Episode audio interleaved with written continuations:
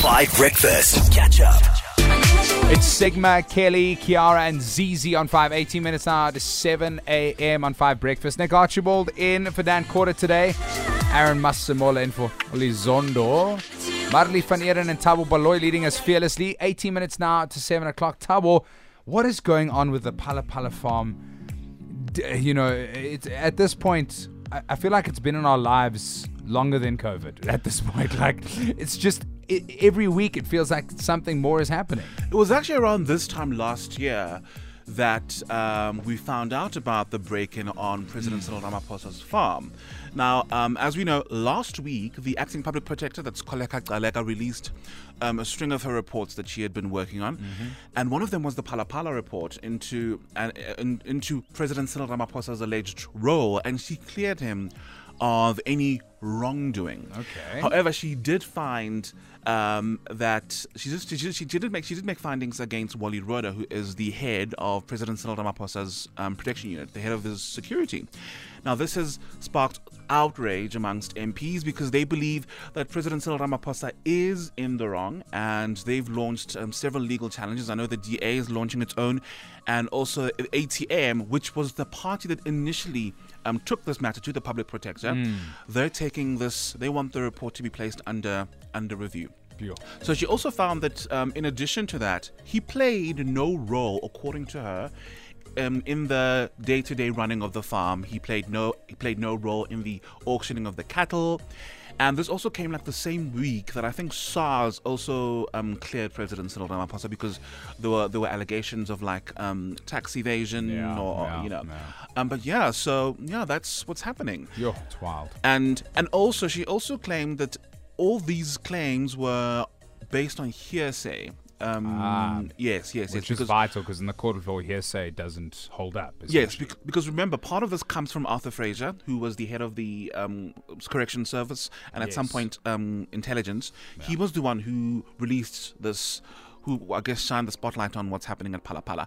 So, and so the public prosecutor found that most of his allegations were at this point just hearsay. Interesting. So Yeah. will, will will Uncle Turtle get away with it? If it seems like it.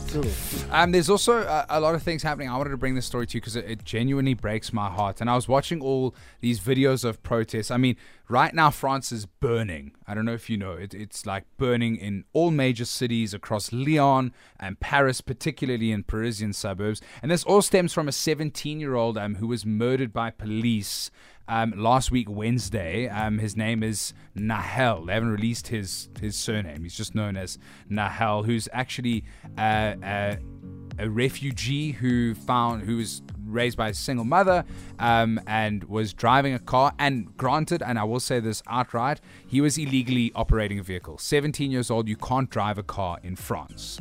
However, during this traffic stop in inverted commas. He tried to get away, which I know he's in the wrong, but that doesn't give you the right to gun him down.